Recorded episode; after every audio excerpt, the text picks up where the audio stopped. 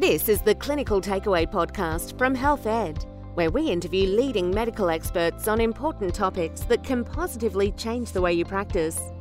Here's your host, GP and medical educator, Dr. David Lim. Health Ed's face to face seminars are starting up again in 2022. And we hope that you will be able to join us for a day of high quality learning with a lineup of great speakers and important topics in women's and children's health. I'll be chairing a number of these events and I look forward to seeing you there. Register at healthed.com.au. It was probably two months ago that very few GPs had anything to do with Japanese encephalitis except to vaccinate a few travelers. Now, it is likely Japanese encephalitis will become endemic and GPs will once again be at the coalface and forefront in diagnosis and future immunization programs and patient education. So we need to learn to live with another virus apart from SARS CoV 2, this time thanks to climate change and feral pigs. Learn more about Japanese encephalitis in this podcast from Associate Professor Bernie Hudson. Uh, Professor Hudson, tell us about yourself. Uh, I'm an infectious diseases specialist and a clinical microbiologist. I work at North Shore Hospital in Sydney, where I'm the head of that department, but I'm also on the staff at James Cook University as an associate professor in the School of Public Health, and I'm a senior lecturer at Sydney University. Bernie, look, seriously, Japanese encephalitis. I honestly cannot remember hearing about it. And I'm sure a lot of my GP colleagues would be, if you like, learning from the newspapers or whatever's being published. So I'm really going to come to you for a Japanese encephalitis 101, Bernie. So it's over to you. It's, it's very it's very interesting, David, because you know most general practitioners the only thing they would know about Japanese encephalitis prior to this outbreak is people coming to travel overseas to Southeast Asia, where it's endemic, um, including Japan as well, and the Indian subcontinent and Papua New Guinea, would think, oh my God, there's a vaccine for it. You know, uh, the vaccine's expensive. The number of cases that occur in travelers, your risk is like, you know, less than one in a million. Uh, do you really need to be vaccinated? And so over the years, the only exposure we've had as doctors to the notion of Japanese encephalitis and where it fits in is really as a travel related illness, something that actually happens out there. But uh, in reality, there have been cases of Japanese encephalitis in uh, the Torres Strait Islands uh, episodically from time to time, and also uh, in the islands uh, off the north of uh, the Northern Territory as well, basically because they're a bridge between the places where it's endemic. Okay, so Japanese encephalitis is caused by a virus, which is a flavivirus. And the other flaviviruses that people would know extremely well is dengue, Zika virus, uh, yellow fever, uh, West Nile virus. And, and interestingly, um, most they're, they're spread by mosquitoes. Uh, they're, they're interesting in that they have a similar sort of pathology. They usually have an acute febrile illness. Some of them are more prone to causing encephalitis and meningitis than others. But whilst something like dengue usually has a fairly high clinical case attack rate where most people get infected, do get sick, uh, the Japanese encephalitis, West Nile and, uh, encephalitis, Murray Valley encephalitis, all these, the, the chance of actually getting sick once you get infected is extremely low, like extremely low. So that the, the big problem really is, is it can defy detection until a case of meningitis or encephalitis more likely turns up for which all the diagnostic tests are negative. And so if we live in an area where we don't think it occurs, we're not really usually thinking about it. Mm. But what happens by stealth is these viruses come in through migratory birds. They get into the mosquito populations that feed off the viruses. And then if you've got another reservoir that has viremia, gets infected and has a persistent viremia, uh, then that's when you run into problems. And that amplifying host with the viremia is actually pigs. And in Southeast Asia, uh, living in an environment where you've got pigs close to the house is regarded as a risk factor for getting Japanese encephalitis because basically it's the humans, the pigs, and the mosquitoes. So if you think about Japanese encephalitis, think about the flaviviruses, and we'll think about that a little bit more when we get to talk about vaccination. So, if you do get symptoms, uh, then there might be an acute febrile illness, but if you get any neurological symptoms, unfortunately, the outcome's usually bad. You've got variably reported, but about, I use a rule of thirds. You've got about a 30% chance of dying, and you've got about a 30% chance that if you survive, that you're going to have quite significant neurological disabilities, like many of the other encephalitises. And, you know, most GPs would have heard of Murray Valley encephalitis, and that's a similar sort of thing that basically uh, happens uh, with that. We haven't had many cases for a long period of time, and it's not usually on many people's radar. Okay, so it's a flavivirus. It causes asymptomatic infection in most people, and uh, it rarely it causes illness, but when it does, it's uh, it's really got a poor prognosis. So, how can be aware we be aware that someone's actually got Japanese encephalitis? Well, the first thing to do is to be alert, and obviously you can see that there are piggeries throughout South Australia, New South Wales, Victoria, and Queensland. They've got established infection in the pigs. So it's obviously been around here for quite some time. And it's probably more likely than not related to La Nina and all the rain that we've had, a lot of mosquitoes.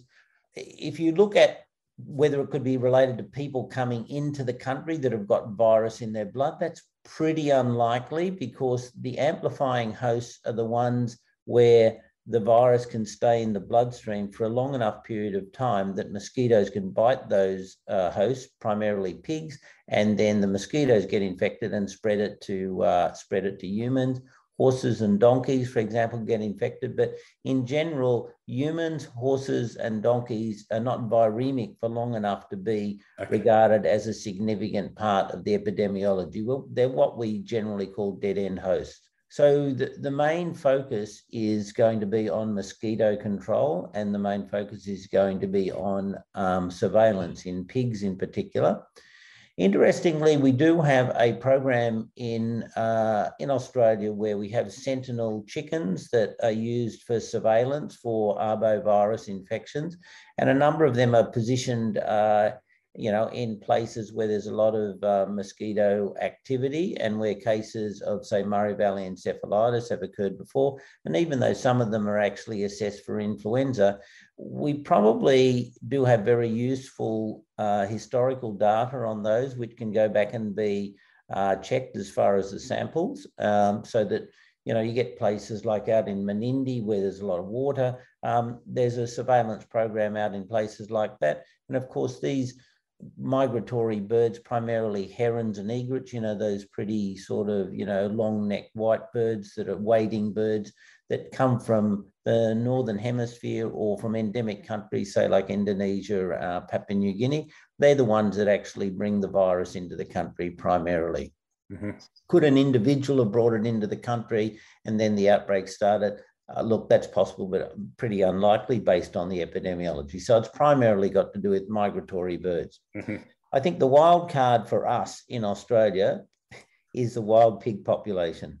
We've got a large number of wild pigs, and, and anything to try and implement controls in the wild pigs is going to be extremely difficult. Fortunately, the government agencies have had programs for controlling uh, feral pigs, and there's there's some that have been quite widely uh, publicised on shows on the ABC, like Landline, for example. So I think it's not not that we don't have a handle on what's going on with them, but it's going to be whenever you've got a wild animal reservoir, mm-hmm. uh, you, you are always going to have tro- con- trouble uh, controlling the disease.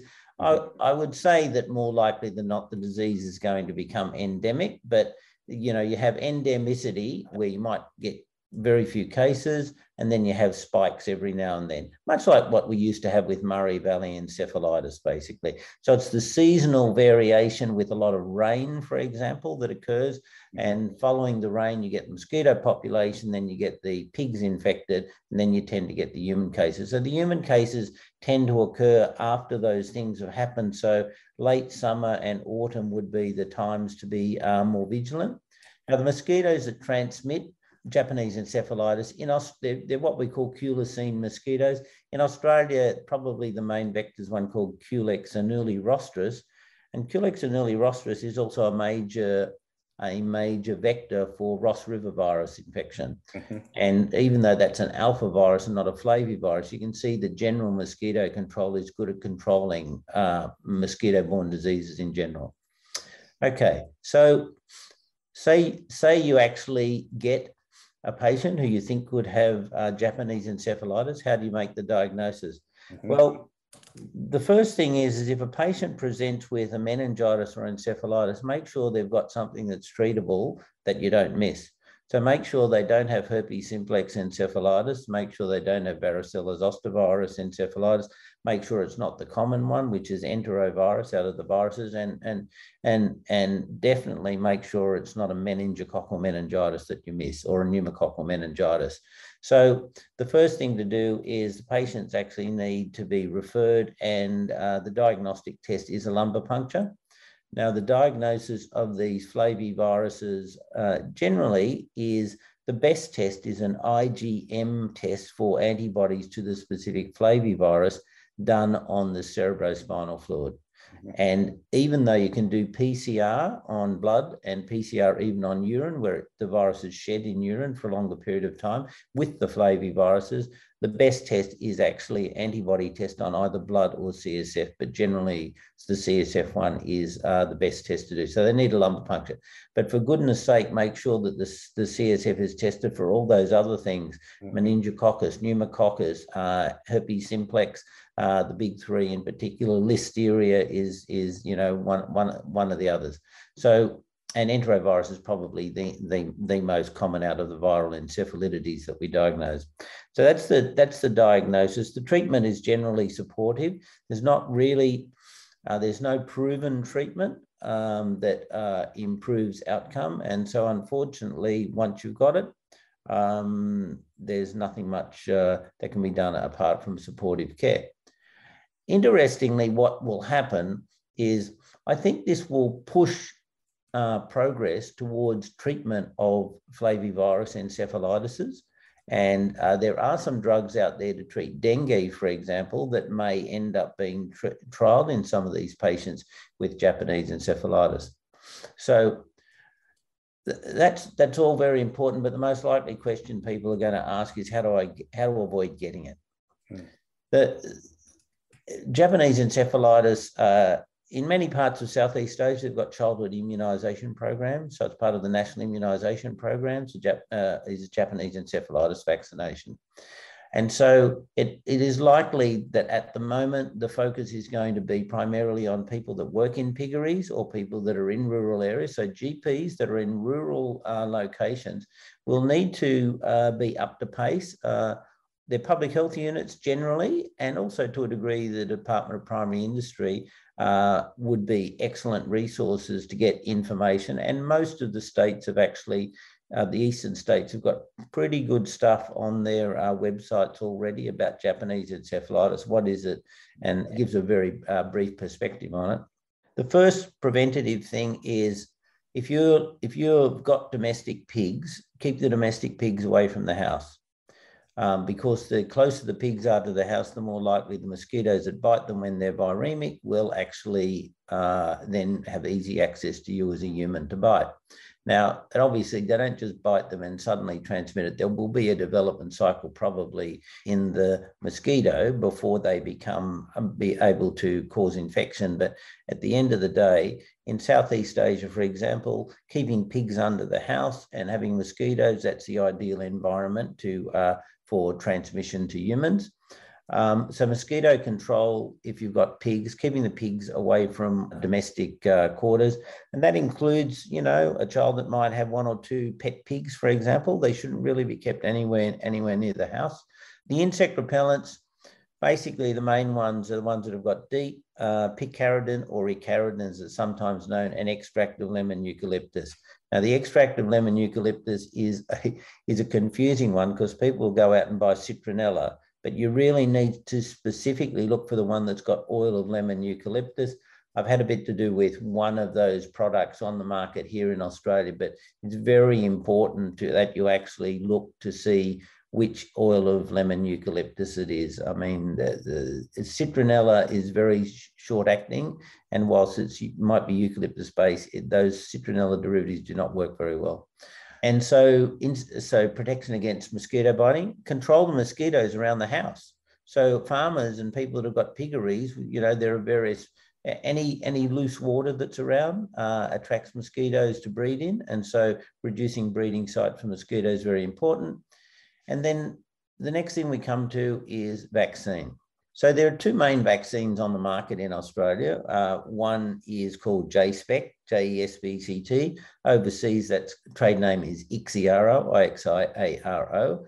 Uh, there's one called Imojev, uh, which is a single dose vaccine. Ixiaro JEspect is a two dose vaccine schedule. Um, and there used to be an old one that was called JEVAX that was made in mouse brain. And a lot of people would have actually had that. Uh, and I've had that, you know, when I was traveling to, you know, Southeast Asia, you know, a few decades ago, that was the only vaccine that was around. So if we concentrate on the JEspect or Ixiaro and the Imojev, which is the single dose one, the big difference between the two is one is a killed vaccine and it has an adjuvant called alum alum in it. The other is a live vaccine. And, and it's interesting because Imojev, the live vaccine, is uh, uses the yellow fever vaccine virus shell, mm-hmm. so the vaccine strain of yellow fever, and it's got put into it two proteins from the uh, Japanese encephalitis vaccine, mm-hmm. a membrane protein and an envelope protein. And that causes quite long lasting immunity. Now, it takes about 14 days after the last dose generally for people to develop antibody, but with an incubation period of between about five and 15 days for Japanese encephalitis, you'd have to be very unlucky uh, if you got vaccinated and then you got bitten by a mosquito, you'd have to get bitten like within a day or two of getting the vaccine for it to have no effect. But it's unlikely that if you've been vaccinated and you get infected, it's unlikely that you probably get severe illness, uh, even even if it's more, even if it's like five days after you get the vaccine. Mm-hmm. So the two vaccines, they're both highly immunogenic. There's a this typical schedule for the Japanese encephalitis JEspect is actually two doses 28 days apart, but you can have an abbreviated schedule, seven days apart, even 14 days apart.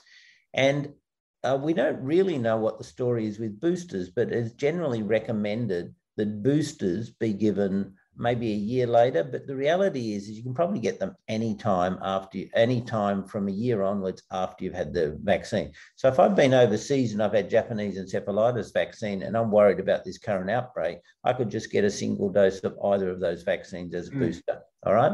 Mm. Um, if I've never been vaccinated against Japanese encephalitis and I want to get rapid protection, uh, abbreviated schedule, zero and seven days for JEspect, uh, or a single dose of Imojev, uh, they would be pretty similar. You develop anti, you'd be protected probably within uh, 14 days after the second dose of the vaccine. So there's only about a week difference in time to protection uh, between the two. The big thing is the Imojev, since it's on a yellow fever vaccine shell, vaccine virus shell, uh, it can't be given to immunosuppressed people. So all the contraindications of yellow fever vaccine applied to the Imojev vaccine.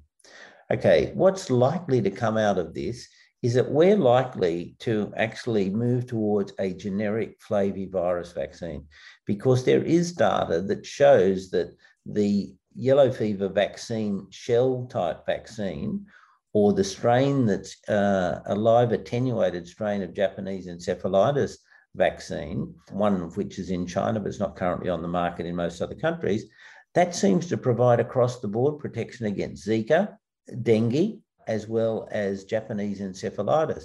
And so it may well be that the, the outcome of this is that in Australia, we could look at probably developing a generic flavivirus uh, vaccine. Mm-hmm. And that would also cause give, yield protection against uh, Murray Valley encephalitis. Mm-hmm. So I think for the person that's actually just traveling to the country or they've got a, a far, hobby farm or something in the country, do mm-hmm. they need to get vaccinated? Well, I don't think there's any reason why you wouldn't. You just need to make sure both vaccines are actually quite safe. And and obviously, you, if you've got immunosuppression, you do not want to be giving the immunogev, Imojev, which is a live uh, vaccine. But I think the biggest problem at the moment is the vaccines in short supply, and the government will be rationing them specifically for an occupational health and safety for people relate, working in piggeries. And then there'll be activity also trying to, uh, with mosquito control. And some of those techniques we've used for sterile male releases to control mosquitoes with dengue. A similar thing may be tried with the culicine mosquitoes, but that may be a little bit more difficult. Um, uh, of course, mosquitoes all do uh, vary in uh, how easy they are to do those things with. And and it's basically going to be something that's that's here to stay really and what we need to do is we need to one, keep it in perspective. Uh, know that anyone who presents with encephalitis, it's on the differential diagnosis. Uh, and that when people come in and want to be vaccinated, we need to go through the, you know, the risk factors uh, for why they need the vaccine, uh, the benefit of having the vaccine, the availability, and the cost. I would predict that the cost of the vaccine is probably going to be driven down considerably. And also, you'll find that from an occupational health and safety point of view, like the Q fever vaccine, the employer will be obliged to provide the vaccine. And many general practitioners in rural areas will probably be the focal point for uh, those people to come to uh, and get vaccinated. Bernie, fabulous information couple of points you make this is of course nobody wants to hear is that because of the feral pigs it's mm. likely to become endemic. It's like seriously we don't need another virus. But it's also heartening to hear that the vaccines are in fact effective and that asian countries have been using it in their childhood immunization. So we actually have a reasonable time looking at adverse reactions and you tell me look it's reasonably safe pregnancy, David, is the thing that always comes up. So the the the clue to when you the Japanese encephalitis in the in the piggeries was in if the pigs get infected early in their in their pregnancy, they can have an fetal abnormalities. And as we know with Zika, um, without scaring uh, uh, women who are pregnant or could become pregnant, we know that these flaviviruses can actually cause fetal abnormalities, but uh, at the moment, it's not a blank page. We do know that that does occur, but as far as guidelines for women that are pregnant at the moment, we need a little bit more information, and we certainly don't need to scare people, but it's like any other infection early pregnancy infection is the most likely one to create any problems. So, women who are pregnant, especially early pregnancy, is very important uh, for them to protect themselves against uh, mosquitoes. And that's apart from the, the repellents, it's actually reducing their likelihood of exposure. Uh, the mosquitoes that transmit Japanese encephalitis primarily bite uh, between dusk and dawn, and certainly around that time of sunset. That's a high risk high risk period. But you know, you can always get bitten during during the day. But the primary time of biting is the usual time people get mozzie bites, which is you know around uh, around sunset, but that period between dusk dusk and dawn. So I think at the moment, what what we need to be promoting very heavily is insect bite prevention and mosquito avoidance. And the authorities will be doing a good job with mosquito control. And there might be some of those other high tech things like we've done with dengue mosquitoes and sterile male releases and things like that that might work. It just comes to mind, uh, Bernie, just listening to all yeah, this. Yeah. Why didn't we just do something with the pigs themselves? I mean, after all, they are the amplifying. That's a very good question, David. So, so what happens is if you take the pigs out of the equation, you still have the birds as the amplifying host. So you've got birds, birds, mosquitoes. So you've got birds, mosquitoes, transmission to humans and horses and donkeys. But if you've got birds, mosquitoes, and pigs, then that usually is uh, a bit of a double whammy. Uh, there are vaccines that are being used uh, for vaccinating uh, pigs, but it's a difficult strategy because whenever you've got a wild, and this might be something that might be trialed in wild pigs, for example, if there is a, a vaccine uh, that's easily delivered, and it probably won't be an injectable one, if there's a vaccine that can be delivered to wild pigs, in some shape or form, then that actually may be something that could be looked into. And Australia is the sort of country where you probably could look into that. But uh, you'll see photos on the internet of pigs being vaccinated during Japanese encephalitis outbreaks. Never as drastic as uh, there was a big, so there's a virus related to Hendra virus, which is not mosquito transmitted, which is Nipah virus and you may recall that in Malaysia, uh, they actually slaughtered a lot of the pigs mm. because they uh, they thought they wouldn't be able to get it under control. I don't. That's not going to happen uh, here. As they keep telling you, you can't get it from eating pork, obviously. But I think uh, more focus on control measures in the pigs um, may lead to a better strategy, including vaccination. But at the moment, the main strategy main strategy uh, has to focus on uh, mosquito control because if you don't get bitten by a mosquito, uh, you can't get the infection. Bernie, I want to come back to the rule of thirds. Those who actually have neurological symptoms, I mean, it's not a great outcome. Are particularly groups of people more at risk of these neurological outcomes? Um, I think you'll find that the reason why there's a childhood vaccination program is in Southeast Asia, it tends to be the elderly and the very young people. Mm-hmm. So children under the age of five and uh, very elderly people. But it can occur at any age, obviously. Two things I'm going to take from this. One is sort of the excitement, if you like, for a generic flavivirus uh, vaccine, because if we do get that, then yes. seriously, we will be able to travel with Correct. But but I also think when you mentioned the word Culex, uh, I know that um, Anopheles and Culex, they're pretty good for malaria as well. I mean, are we going to see other types of tropical diseases coming? Okay, yeah. So I think with rain and climate, global warming and climate climate change, so Anopheline mosquitoes transmit malaria. So the Culicine mosquitoes don't transmit malaria. They primarily, uh, David, transmit uh, viruses, but they also um, transmit uh, filariasis, for example. And, and interestingly, Australia used to be endemic for filariasis. And so, is it possible that we could actually get filariasis back in Australia? Look, it's possible, but you need a you need a population uh, of humans that are infected, and we don't we don't have that. So, uh, but yeah, the mosquitoes that transmit malaria there are, are mosquitoes, so they're different. And right and, and they primarily uh, only occur in northern Australia, but but Anopheline mosquitoes have been found down, you know, as far south as Mackay, for example. And with global mm-hmm. warming, mm-hmm. you most people would expect that Anopheline mosquito distribution would uh, would go more southward, for example. So Tasmanians coming onto the mainland, I can't see the day where they'd have to take malaria prophylaxis, but um, mosquito mosquito bite uh, prevention uh, is a good idea wherever you go. I mean, it's no surprise we've had a big surge in um, uh, Ross River virus cases and probably Barmah virus, although people aren't as tuned into that as much because we used to have a little aphorism that you can't get Ross River virus infection in metropolitan Sydney and probably metropolitan uh, Melbourne, although I don't know that as well. But we, we've got Ross River virus in some of the wetlands on the northern beaches of Sydney now. So it's not possible to say that urbanisation alone protects you from getting these things. But, but in general, the, uh, the pigs are the amplifying hosts here. And, you know, like if we've got, I think that last count, there are 18 cases uh, that have been notified in humans.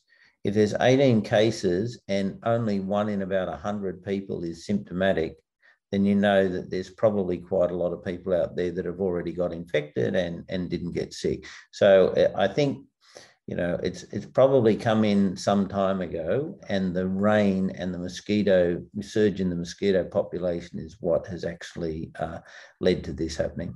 The one question I to ask, so you can say no, hopefully, Bernie, is the risk in the future of human to human transmission. Unlike, unlikely. Basically, it needs most of these infections require a period of development time outside the uh, host in the in the in the mosquito but if the virus is shed in the urine and some of these you know you just got to look at uh, zika virus and virus in semen. So sexual transmission of these would be one of the wild cards that people would have to be looking into because the other flavi the flavivirus you know like zika virus um, and all the all the restrictions on sexual contact in uh, males after they'd been infected, uh, they, you know, um, how, how important that is in the epidemiology are not uh, uncertain, but yeah, sure, we can find them in the urine. If like flavivirus, we'd probably be able to find them in uh, semen and mm-hmm. possibly even cervical secretion. So if you take a line through Zika virus, then that's sort of that's something that we would also have to look at. We have the advantage in a place like Australia is we have a lot of resources, to places like the CSIRO, DPI, and our public health uh, laboratories in particular, where we may be able to look at some of these things. But but at the end of the day, the the main mode of getting it almost certain, you know, overwhelmingly is by mosquito bite. Uh, it looks like very soon, uh, Bernie, you're going to have to start up a branch of the School of Tropical Medicine in Sydney, don't you?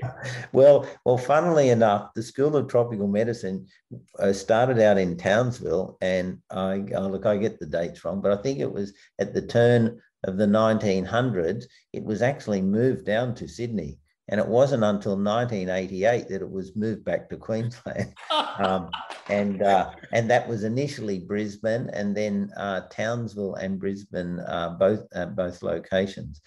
I, I, mean, I think it's, it's a very, uh, very interesting. When I was um, starting out in infectious disease in the 80s, there was a leading editorial in the, I think it was the Journal of Infection, and it said, the career prospects for infectious diseases specialists were bleak because all the infections had been fixed. And uh, there was a guy called, you probably, heard, I've said this many times before, there was a guy who was the director of the National Institute of Health. In 1969, he said, the war against infectious diseases has been won. Wow. And in, and in 90, because of vaccines and antibiotics. And in 1996, a guy from the Mayo Clinic, David Persing, said, yeah, but he never said who won. but I, I, think I think you know COVID COVID's got infectious diseases as far as uh, public health. You know the government's realizing that you know when we're not an island, we're an island, but we're not an island. They need to they need to be very proactive about a lot of this stuff. So I really do think that the Imojev, uh, that live virus, live JE vaccine, I reckon people are going to start to find out that it's probably going to be, yeah, I think we probably will have a generic uh, flavivirus vaccine. Funnily enough, the protection, whilst whilst you do get antibodies as a correlate of protection, the T cell protection with viruses in particular is, is pretty prominent. So T and B cell T and B cells. So the cellular side of the immune response is likely to be highly, highly protective. So even if you don't have the antibodies from the vaccine, mm-hmm. you may in fact have T cell cell mediated immunity that provides protection. The other interesting thing is, is there are assays that can tell antibody assays that can tell the difference between antibodies produced in response to vaccination with Imojev, mm-hmm. because it's just got two uh, epitopes, the um, envelope protein and the pre-membrane protein, as opposed to someone who's got antibodies against other components of the virus. So it's going to be it's going to be interesting to seeing uh, how all that stuff pans out. But it's another thing the government's just going to have to put money into, you know. Bernie, just quickly, uh, now that you kept mentioned uh, antibody assays, being able to tell the difference between, if you like, Imojev and other vaccines or even a wild infection. Yeah. Will it come a time when we actually do assays in at-risk regions before shots or just give the shots anyway because there are so many patients who already have asymptomatic infection. Yeah i think that i think i think what they'll do is they'll probably just vaccinate because that strategy was used for um, hepatitis a initially now they, they often they just vaccinate them. But i think the assay only tells the difference between whether you've had Imojev and whether you've had natural infection or or uh, JEspect really, uh, because JEspect is a is a killed virus, so you'd have lots of epitopes, whereas the um, the yellow fever vaccine is uh, shell vaccine virus shell has just got those two epitopes. Look, uh, Bernie, thank you for taking us up to speed. Uh, you've answered a lot of questions. I'm sure uh, new questions will arise as we see more cases, yeah. Uh, and I'll reach out to you. But but this has been fantastic, really great. Thank and interesting. So it's a it's a good example of how we think we're smart, but mosquitoes have outwitted us yet again. Yep, we keep losing to cockroaches and mosquitoes. All right, good to talk to you, Dave. You Take have care. a good day, buddy. You too. See you. Bye. Bye. Bye. Just a quick reminder as we wrap up to encourage you to register for the next webcast, where you can always catch a high quality lineup of speakers and topics that Health Ed has put together for you. Health Ed webcasts are carefully created to provide high quality video and audio so that you have the best possible learning experience. It's free, you get CPD points, and it's all delivered directly to the digital device of your choice, wherever you choose to be. Register now at healthed.com.au. You can claim RACGP CPD points for listening to this podcast using the self claim option. Log into your account on the RACGP website, go to the CPD section and click on Self Claim.